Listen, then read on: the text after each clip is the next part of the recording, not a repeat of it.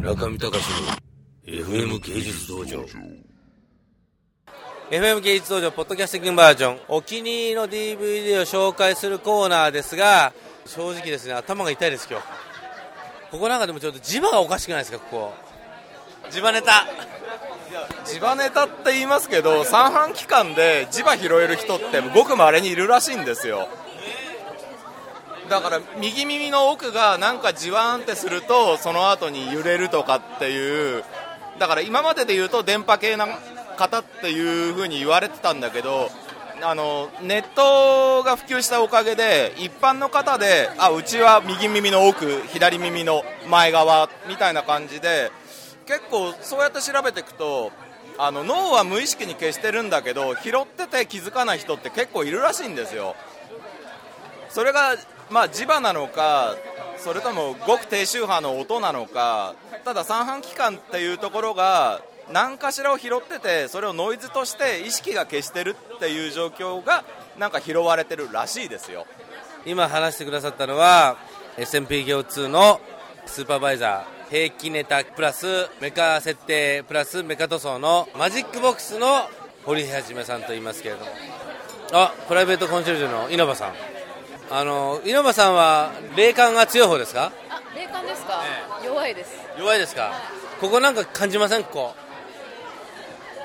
村上さんの。いや僕ねちょっと頭痛いんですよ今ここで。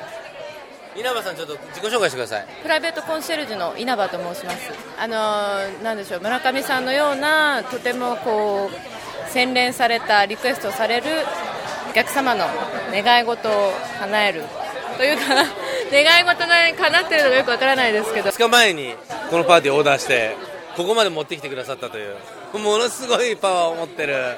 ご利用しでいろいろ村上さんの力おお力添えとなんかなんか念力が。いやだからこの念力パワーに負けてます今。私ちょっと今。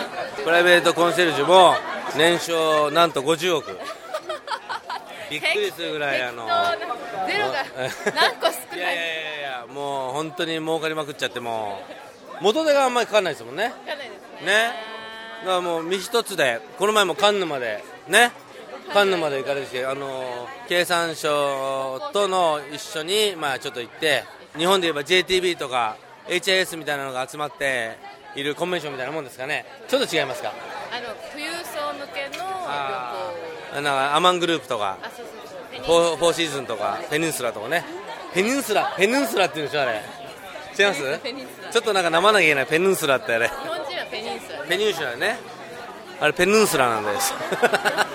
ちょっとちょっと東北なまり。